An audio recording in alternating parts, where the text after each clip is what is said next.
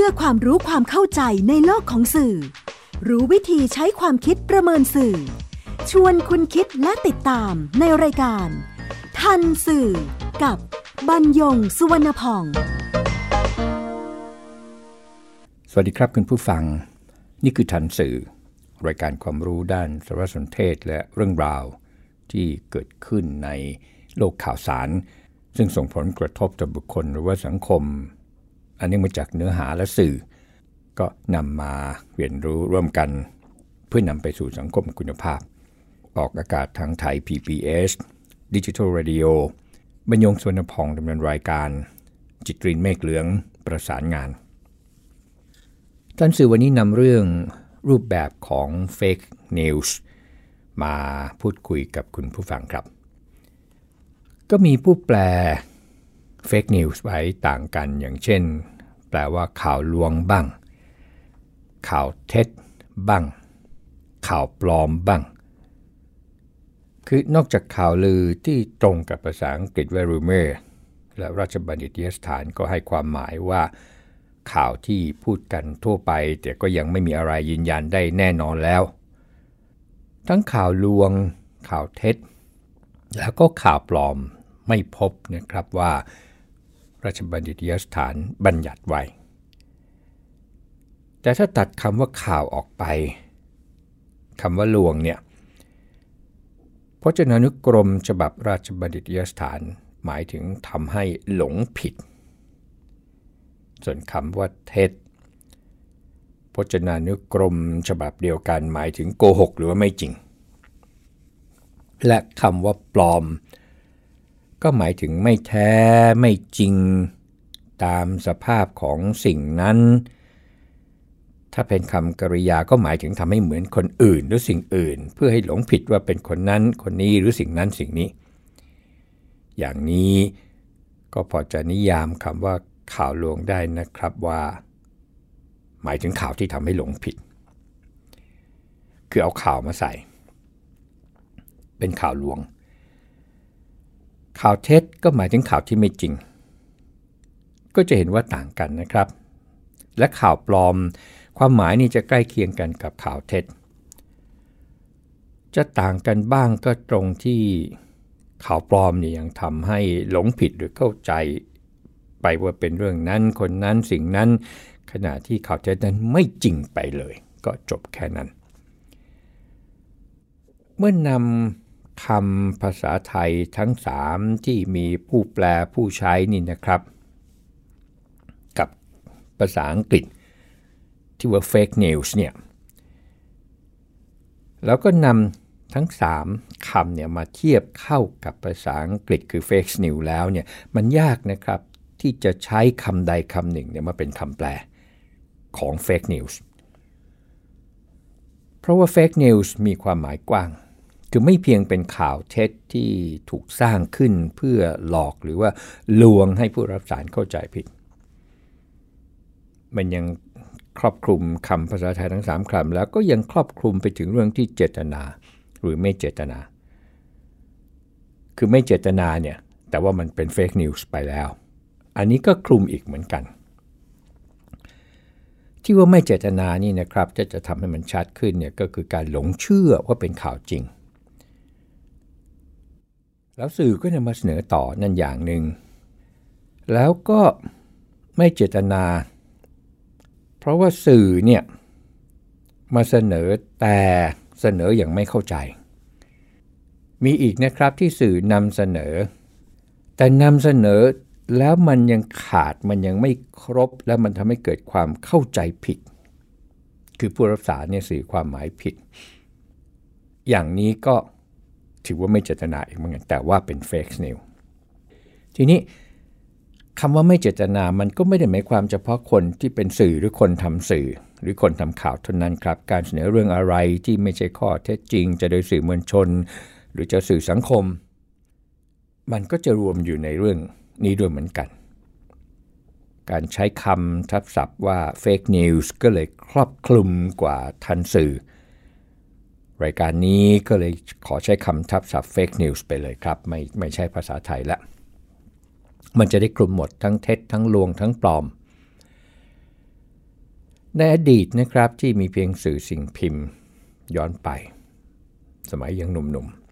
ๆ กับเครือข่ายสื่อสาร คืออินเทอร์เน็ตเนี่ยมีอินเทอร์เน็ตแล้วนะครับ แต่ว่ายังไม่ได้มีสื่อออนไลน์อย่างในปัจจุบัน สิ่งที่พบในสื่อสิ่งพิมพ์โดยส่วนใหญ่ก็จะเป็นข่าวลือเสียมากกว่า คือไปไม่ถึงขั้น fake news และสมมุตินะครับว่าจะจะมี fake news ในสื่อสิ่งพิมพ์ในเพื่อนร่วมวิชาชีพด้วยกันเนี่ยตรวจสอบไม่ยากนะครับ ว่าใครในกำลังเล่น fake news หรือว่าใครในถูก fake news หลอกเข้าให้แล้ว เพราะมันก็มีอยู่ไม่กี่ชื่อฉบับที่เป็นรายวันในอดีต ส่วนวิทยุกระจายเสียง แล้วก็วิทยุโทรทัศน์ในอดีตนั้นยังไม่ค่อยมีเรื่องตื่นเต้นเท่าหนังสือพิมพ์เท่าใดนักครับ เพราะว่าเนื่องจากคลื่นความถี่เป็นทรัพยากรของชาติที่รัฐกำกับดูแล เคร่งครัดเฟกนิวส์เนี่ยมันมีเพิ่มมากขึ้นตามพัฒนาการของเทคโนโลยีสารสนเทศและการสื่อสาร ที่ทำให้ใครก็ได้ ที่มีอุปกรณ์สื่อสารที่เราเรียกกันว่าอุปกรณ์ปลายทางอย่าง handheld อย่างนั้นจับไอทีก็สามารถนำเข้าข้อความใด ๆ ก็ได้ หรืออ่านข้อความจากพื้นที่สาธารณะที่เรียกกันว่า cyberspace ของผู้อื่นได้อีกเฟกนิวส์จึงไม่ได้เกิดแค่ว่าจากสื่อมวลชนหรือว่าคนทำสื่อเท่านั้นครับ เกิดได้จากคนทั่วไปทั้งที่เจตนาและไม่เจตนา ซึ่งก็เป็นปัญหาอยู่แล้ว แต่เมื่อสื่อนำไปเผยแพร่ต่อ ด้วยความเป็นสื่อที่ยังได้รับความเชื่อถือจากสังคม ปัญหาเลยยิ่งหนักขึ้นไปอีกครับ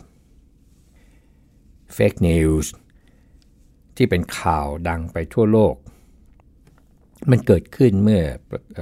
ประธานาธิบดีโดนัลด์ทรัมป์ เบรกแตกตอนหาเสียงเลือกตั้งเมื่อ 11 มกราคม ปี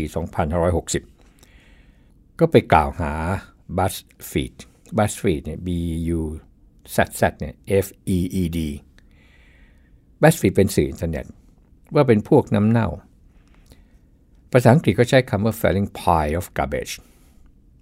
คือถ้าแปลตรงตัวก็เป็นสื่อที่อยู่ในขยะนี่แหละ คือเป็นขยะว่างั้น คำตำหนินี้ก็สืบเนื่องมาจากข่าวของบัสฟีดที่รายงานว่า ทรัมป์เนี่ยถูกฝ่ายมอสโกดัดหลัง ด้วยการเปิดโปงเรื่องเฉาของทรัมป์กับการเที่ยวเซ็กส์ในรัสเซีย ในอดีต แล้วก็ปฏิเสธที่จะตอบคำถามของจิมอคอสตาแห่ง CNN ซึ่งเป็นอีกสำนักข่าวหนึ่งที่เผยแพร่รายงานเดียวกันนี้ เราก็ยังตวาดผู้สื่อข่าว CNN ว่า quiet quiet เงียบไปเลย ผมจะไม่ตอบคำถามคุณ คุณมัน fake news คำนี้แหละครับ ก็กล่าวต่อหน้าสื่อมวลชนทั้งในและก็ต่างประเทศในการถแถลงข่าวเรื่องการถ่ายโอนกิจการต่างๆ ให้ลูกชายเพื่อหลีกเลี่ยงข้อกล่าวหา ผลประโยชน์ทับซ้อนตอนหาเสียงเป็น ประธานาธิบดี เบื้องหลังการเปิดเผยต้องเรียกเปิดโปงมากกว่านะครับ ของซินเอ็นกับบัสฟีดเนี่ยก็มาจากอดีตเจ้าหน้าที่หน่วยข่าวกรองของอังกฤษ ส่งบันทึกลับเนี่ยไปยังหน่วยข่าวกรองของสหรัฐทรัมป์ก็ตำหนิว่าเป็นเรื่องน่าอับอายที่บรรดาหน่วยข่าวกรองของสหรัฐอนุญาตให้รายงานสองหน้าที่เป็นเท็จเนี่ยเป็นของปลอม และไม่เคยเกิดขึ้นจริง เผยแพร่ต่อสาธารณะทรัมป์ก็นำเข้าข้อความใน Twitter ในบัญชีของเขาเองว่าหน่วยข่าวกรองไม่ควรปล่อยให้ข่าวปลอมนี้หลุดออกไปยังสาธารณะเลยคำถามในหัวผมก็คือพวกเรากำลังมีชีวิตอยู่ในยุคของนาซีใช่ไหม คือ intelligence agencies that should never have allowed fake news to leak into the public. One last shot at me. Are we living in Nazi Germany? นะก็ไปพาดพิงเยอรมนีเขา Fake news ยังดังต่อไปครับเมื่อ Collins Dictionary เป็นพจนานุกรมภาษาอังกฤษนะครับ ยกให้ fake news เป็นคำแห่งปี 2560 สืบเนื่องมาจากการถูกใช้อย่างแพร่หลายในพาดหัวข่าว และปรากฏบ่อยครั้งบน Twitter ของประธานาธิบดีโดนัลด์ทรัมป์แห่งสหรัฐ ซึ่งก็มีหลักฐานทางสถิติบนสื่อดิจิทัลที่เพิ่มมากขึ้นเนี่ยร้อยละ 365 365%ครับ แล้วก็ได้บัญญัติเฟกนิวส์ไว้ว่า เท็จ แล้วก็ดึงดูดใจ เป็นข้อมูลที่ถูกเผยแพร่ในลักษณะของการรายงานข่าว Helen Newsted ซึ่งเป็น Head of Language Content คือหัวหน้าฝ่ายเนื้อหาภาษาของ Collins เนี่ยบอกว่า Fake News ไม่ว่าจะเป็นแถลงข้อเท็จจริง หรือเป็นข้อกล่าวหา เป็นคำที่ยากจะหลีกเลี่ยงได้ในปีนี้ ประการสำคัญมันทำให้สังคมมีความเชื่อถือต่อการรายงานข่าวลดลง นี่ก็พูดมาถึงคนทำสื่อด้วยกัน นอกจาก fake news ยังมีคำที่เกี่ยวข้องนะครับ ซึ่งมีการใช้อย่างแพร่หลายในปี 2560 น่าสนใจนะครับ แล้วนั่งคิดดู มันก็มีความเป็นไปได้อย่างนั้นจริง ๆ นั่นก็คือคำว่า echo chamber ที่หมายถึงข้อมูลเนี่ย จะถูกป้อนขึ้น Cyberspace เนี่ย ตามเรื่องที่คนในสื่อสังคมหรือโซเชียลมีเดียสนใจหรือเห็นด้วย ส่วนข้อมูลอื่นที่ขัดแย้งหรือทิศทางตรงกันข้ามเนี่ย ก็จะถูกกรองออกไป นี่คือ Echo Chamber โอกาสหน้าจะค่อยๆค้นคว้าหาตัวอย่างมาเล่าสู่ให้คุณผู้ฟังได้ทราบ ทั้งหมดเนี่ยก็น่าจะสรุปได้นะครับว่าทำไมfake news จึงแพร่หลายไม่น้อยข่าวดีๆ ที่น่าสนใจ นั่นก็เพราะว่า fake news สื่อข้อมูลเท็จที่มักจะดึงดูดกระแสความสนใจของคนทั่วไปได้ง่าย ในรูปแบบที่คล้ายกับการรายงานข่าวด้วยกระแสเชิงลบ แม้ว่าผลนั้นจะนำไปสู่ความเข้าใจผิดในสังคมก็ตาม ตอนต้นรายการที่กล่าวถึงการไม่ใช่ภาษาไทยคำใดคำหนึ่ง คือไม่ใช่ข่าวลวงอย่างเดียว ไม่ใช่ข่าวเท็จอย่างเดียว ไม่ใช่ข่าวปลอมอย่างเดียว เป็น fake news แล้วยังกล่าวถึง fake news ที่เกิดขึ้นได้ทั้งเจตนาและไม่เจตนานั้น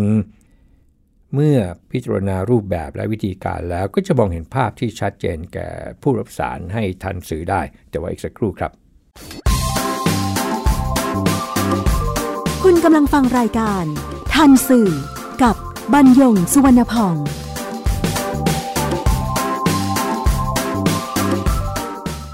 The European Association for Viewers Interest ก็มีชื่อย่อว่า EAVI E ก็ European A ก็ Association V ก็ for viewers แล้วก็ I ก็ interest The European Association for Viewers and State Interest เนี่ยก็เป็นองค์กรที่ไม่แสวงหาผลกำไรนะครับ แล้วก็สนับสนุนการรู้ทันสื่อและการเป็นพลเมืองสมบูรณ์ในยุโรป ศึกษาเรื่อง Beyond Fake News 10 types of misleading news Beyond Fake News 10 types of misleading news แล้วก็แบ่งประเภท fake news และข่าวที่สร้างความเข้าใจผิดไว้ 10 ประเภท ก็ครอบคลุมเรื่องที่นำมาพูดคุยกับคุณผู้ฟังที่ค้างไว้ก่อนพักนั่นแหละครับ อันแรกก็คือโฆษณาชวนเชื่อ คือการโฆษณาชวนเชื่อโดยลำพังเนี่ยมีมานานเกือบ 400 ปีครับ เริ่มต้นในทางสร้างสรรค์ของศาสนาโรมันคาทอลิกที่นำภาษาละตินมาใช้ในการตั้งชื่อประชุมเพื่อประกาศเผยแผ่ ศาสนาว่า Congregatio de Propaganda Fight แล้วก็มีการนำมาใช้ในทางโลกเนี่ยเมื่อ 170 ปีที่ผ่านมา จากนั้นมีการนำมาใช้ในสงครามโลกครั้งที่หนึ่งซึ่งหวังผลโดยไม่คำนึงถึงความเป็นจริง p r o p a g a n d a จึงมีความหมายในทางลบนับแต่นั้นมา โดยเฉพาะเมื่อฮิตเลอร์นำมาใช้ ในการปลุกระดมความเป็นชาตินิยมของคนเยอรมนีจนเกิดการฆ่าล้างเผ่าพันธุ์ ชาวยิวนับล้านคน ส่วนโฆษณาชวนเชื่อที่เป็นการศึกษาของ EAVI นั้น Fake News เนี่ยใช้วิธีการที่มีลักษณะคล้ายคลึงกันในการใช้ข้อความที่ดึงดูดความสนใจของผู้รับสารเนี่ยให้เกิดความรู้สึกคล้อยตาม นั่นคือประเภทแรก ประเภทที่ 2 เรียกว่ายั่วให้คลิกหรือ clickbait ก็เป็นการกระตุ้นความสนใจของผู้รับสารให้คลิกเข้าไปยังเนื้อข่าวหรือว่าโฆษณา อย่างกรณีข่าวก็ใช้วิธีการพาดหัวล่อเหยื่อกลับความอยากรู้ของผู้รับสารที่แท้คืออะไร จึงคลิกเข้าไป แล้วก็ได้คำตอบ คิดว่ามีคุณผู้ฟังหลายท่านนะครับ ก็จะเห็นลักษณะเนี่ยแล้วก็มันมันเป็นยังไง แล้วก็คลิกเข้าไปแล้วก็จะบอกว่าที่แท้มันก็ไม่มีอะไร แต่ว่าคลิกเข้าไปแล้ว เพิ่มยอดผู้อ่านในข่าวออนไลน์เข้าไปแล้ว การมียอดผู้อ่านผู้ชมมากนั้นส่งผลต่อราได้โฆษณาเข้ามาในสื่อออนไลน์นะครับ ส่วนโฆษณาก็ใช้วิธีการนี้แต่ว่าในบ้านเราเนี่ยมีไม่มากเท่ากับข่าว วันนี้ก็ยังเห็นนะครับเรื่องเรื่องเรื่องคลิกเบทเนี่ยเรื่องยูให้คลิกเนี่ยประเภทที่ 3 คือเนื้อหาสนับสนุน เรียกกันว่า sponsor content ในทางโฆษณาเนื้อหาสนับสนุนถือเป็นเรื่องที่ไม่ได้ผิดกฎกติกาครับ ถ้าว่าเนื้อหานั้นอยู่บนพื้นฐานของข้อเท็จจริง วิธีการของนักโฆษณาจะพยายามทำให้มันเนียนทั้งการสร้างเนื้อหา และการใช้ผู้มีอิทธิพลต่อผู้รับสารเนี่ยศัพท์โฆษณาเรียก tie-in แล้วผู้ที่มีอิทธิพลต่อผู้รับสารศัพท์โฆษณาเรียกว่าอินฟลูเอนเซอร์อินฟลูเอนเซอร์เนี่ยยิ่งมีผู้ติดตามหรือว่ามีแฟนคลับ มาก ๆ นับหมื่นนับแสนเนี่ยนะครับ แล้วเขามาแบ่งปัน หรือแชร์ การมาแบ่งปันหรือแชร์ของอินฟลูเอนเซอร์ไม่ได้เป็นไปโดยธรรมชาติ แต่เป็นลักษณะที่เรียกกันว่า sponsored content ด้วย คือ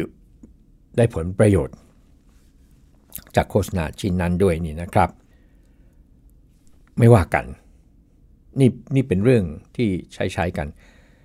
แต่จะอยู่ตรงนี้ครับว่า ถ้า มื่อใดที่เนื้อหาคลาดเคลื่อนจากข้อเท็จจริง หรือกล่าวไม่หมด หรือเกินความเป็นจริง แล้วผู้รับสารไม่ทราบ อย่างนี้อยู่ในขายเฟกนิวส์แล้วก็อยู่ประเภท Sponsor Content งานวิจัยของมหาวิทยาลัยสแตนฟอร์ดเมื่อปี 2559 เนี่ยพบนักเรียนมัธยมร้อยละ80 ครับ ที่เข้าใจว่า เนื้อหาสนับสนุนที่เรียกกันว่า native advertising นั้น เป็นข่าวจริง ส่วนข่าวที่ใช้วิธีนี้เนี่ยมันจะมีประเด็นทางจริยธรรม เพราะว่ามีเจตนาที่จะสนับสนุนใครหรือว่าเรื่องใดนะครับ ประเภทที่ 4 เศษสีและล้อเลียนคือ satire hawks hawks นี่ก็คือ H O A X นะครับ ก็เป็นข่าวที่ใช้วิธีการประชดประเทียด แล้วก็วิธีการล้อเลียน ทำให้ผู้รับสารเห็นว่ามันเป็นเรื่องตลกขบขัน ในเหตุการณ์ที่เป็นโลกแห่งความจริง หรือคนมองคนที่ถูกเสียดสีถูกล้อเลียน ตลกไปอะไรอย่างนี้เนี่ยมันก็เหมือนกับไปปฏิบัติที่ต่างกันจากการใช้ข่าวใช้ข้อความภาษาสื่อเรียกว่า discrimination ประเภทที่ 5 นั้นผิดพลาด error คือการนำเสนอข่าวที่ผิดพลาด แม้ไม่มีเจตนา ก็ถือว่าเป็นเฟกนิวส์เพราะว่าทำให้ผู้รับสารไม่เข้าใจ หรือว่าเข้าใจผิดไปทางอื่นคนละเรื่องเดียวกัน วิชาชีพสื่อถือว่าเป็นความรับผิดชอบของคนทำสื่อนะครับ ที่ว่าต้องมีการตรวจสอบความถูกต้อง หรือว่าทำความเข้าใจในเรื่องนั้นๆเนี่ยอย่างถ่องแท้ก่อนนำเสนอ โดยเฉพาะเรื่องที่มีผลกระทบต่อบุคคล หรือต่อสังคม หรือใหญ่ขึ้นต่อประเทศชาติสุดแล้วแต่นี่นะครับไป การตรวจสอบนั้น ถือว่าเป็นหนึ่ง ในการเป็นมืออาชีพของคนทำสื่อ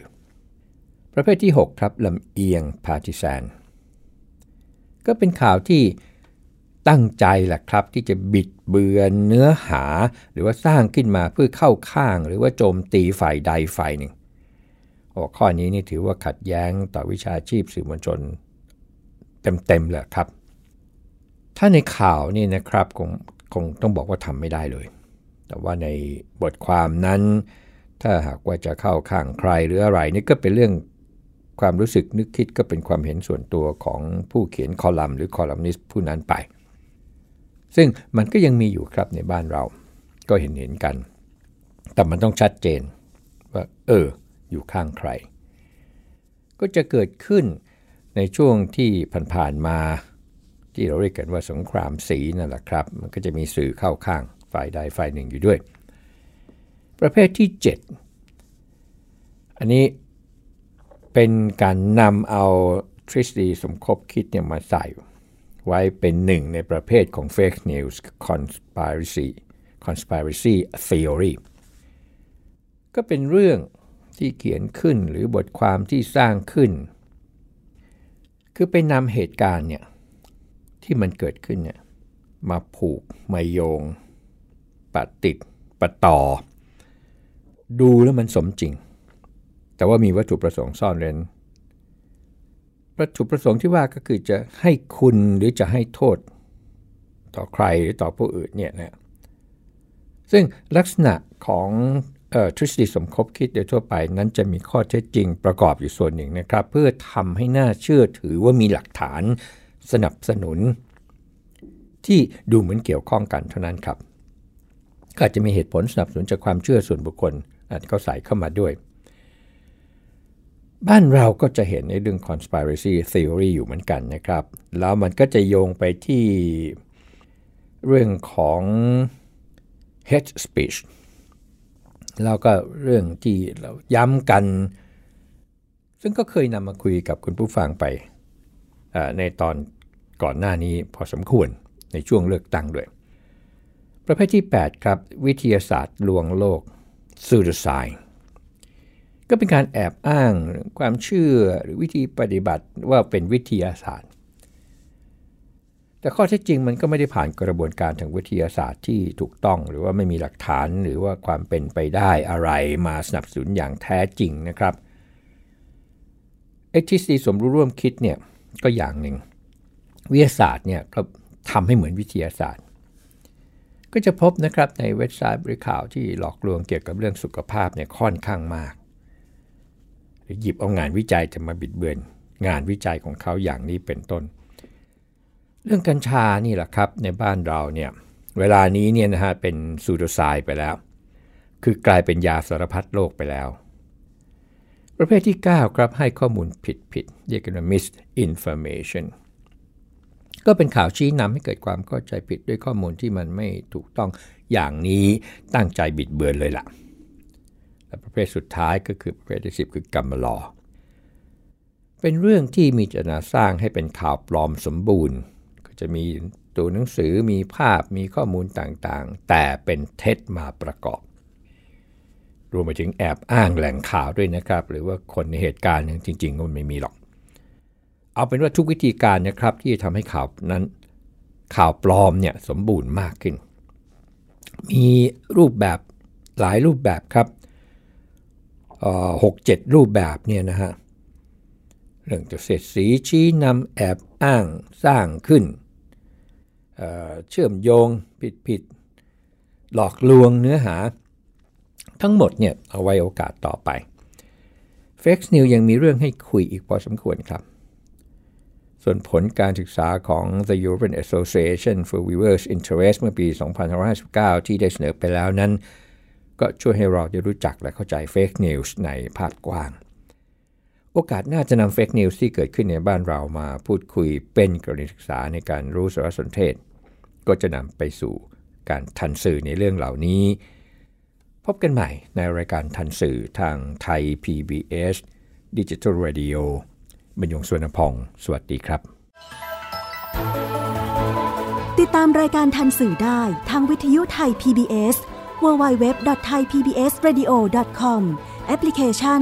Thai PBS Radio ติดตามข่าวสารทาง Facebook ได้ที่ facebook.com/thaipbsradiofan